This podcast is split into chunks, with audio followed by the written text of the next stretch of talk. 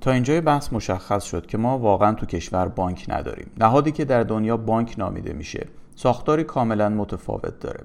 ما یک سری نهادهای مالی داریم که سردرشون تابلوی بانک زدیم. همین می‌خوام تو هشت بند چه در مورد نقدینگی و بانکداری گفتیم جمع بندی کنم. یک پولی قرارداد بین گذار و بانک پول دارایی گذار و بدهی بانک دو نقدینگی متناظر با اعطای اعتبار بانکی خلق میشه و با باز پرداخت اعتبار بانکی امها میشه. سه برخی وامگیرنده ها ورشکست میشن و نمی‌تونن بدهیشون رو به بانک پس بدن. اگه بانک چنین دارایی هایی رو از دفاترش حذف نکنه بلکه سود مرکب و جریمه دیر کرده هم ثبت کنه نقدینگی غیر قابل امها خلق میشه.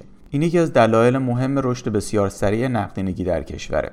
در بقیه دنیا عدم حذف دارایی نکول کرده از دفاتر یک مؤسسه مالی چه بانکی باشه چه غیر بانکی جرم و زندان داره. بهش میگن پانزی سکیم. الان کل نظام بانکداری کشور پانزی شده.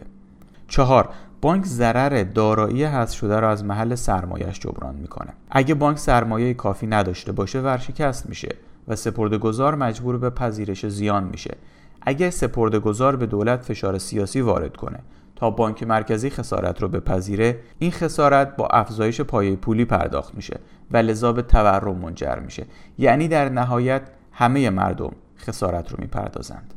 5 میزان نکول در کشور ما به طور غیرعادی بالاست. دلیل نکول بالا اینه که برای دولت و وامگیرنده های کلان نکول کردن بر تسهیلات کم هزینه است. لذا گاهی به نفعشونه که نکول بکنن به این میگیم نکول استراتژیک. 6 نکول استراتژیک دولت ناشی از بیانضباطی مالی دولت در بستر عدم استقلال بانک مرکزیه. بیانضباطی مالی دولت دو وجه داره. یکی کسری بودجه و دیگری عدم پرداخت به موقع تعهدات دولت. کسری بودجه دولت زیاده و این خوب نیست. اما خیلی کشورها کسری بودجه دارند در حالی که سرعت رشد نقدینگیشون به این حد زیاد نیست.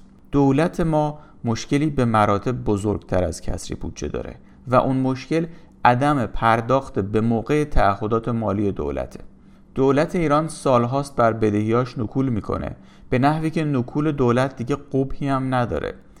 ما هزینه این نکول رو با کاهش ارزش پولمون میدیم. دولت نباید حتی یک ریال از تعهداتش رو با یک روز تأخیر پرداخت کنه. اگر نه نقدینگی غیر قابل امها خلق میشه که به تورم بالای مزمن منجر میشه. تنها راه حل این مشکلم اتکای دولت بر اوراق خزانه به جای اتکا بر نظام بانکداریه.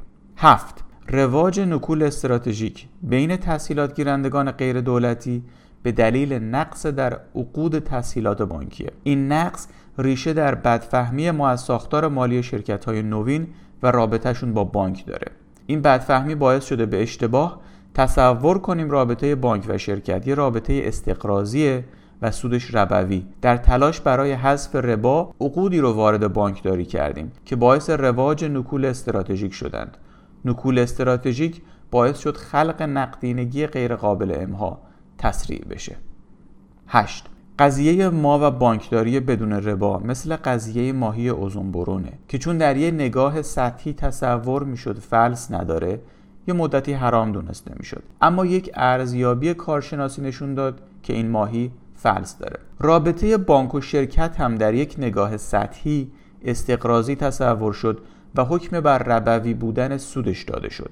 این سوء تفاهم چهل سال رشد سریع نقدینگی به کشور تحمیل کرد. در حالی که در یک ارزیابی دقیق مشخص میشه که به خاطر مسئولیت محدود رابطه بانک و شخص حقوقی استقرازی نیست.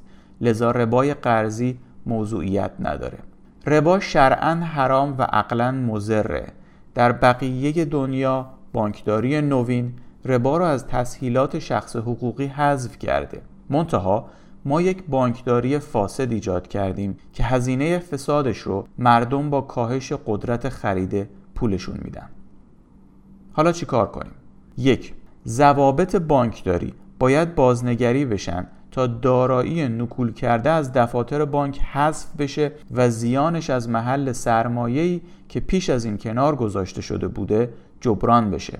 در فصل بعدی چند پست به این مسئله اختصاص خواهم داد. دو در کوتاه مدت دولت به جای وام گرفتن از بانک مرکزی و بانک ها تنها از طریق انتشار اوراق خزانه تأمین مالی کنه و هرگز حتی یک ریال رو هم با تأخیر پرداخت نکنه. در میان مدت هم با حذف یارانه پنهان در قیمت توسعه پایه های مالیاتی و عدم اتکاب درآمد نفتی انضباط بودجه افزایش پیدا کنه 3.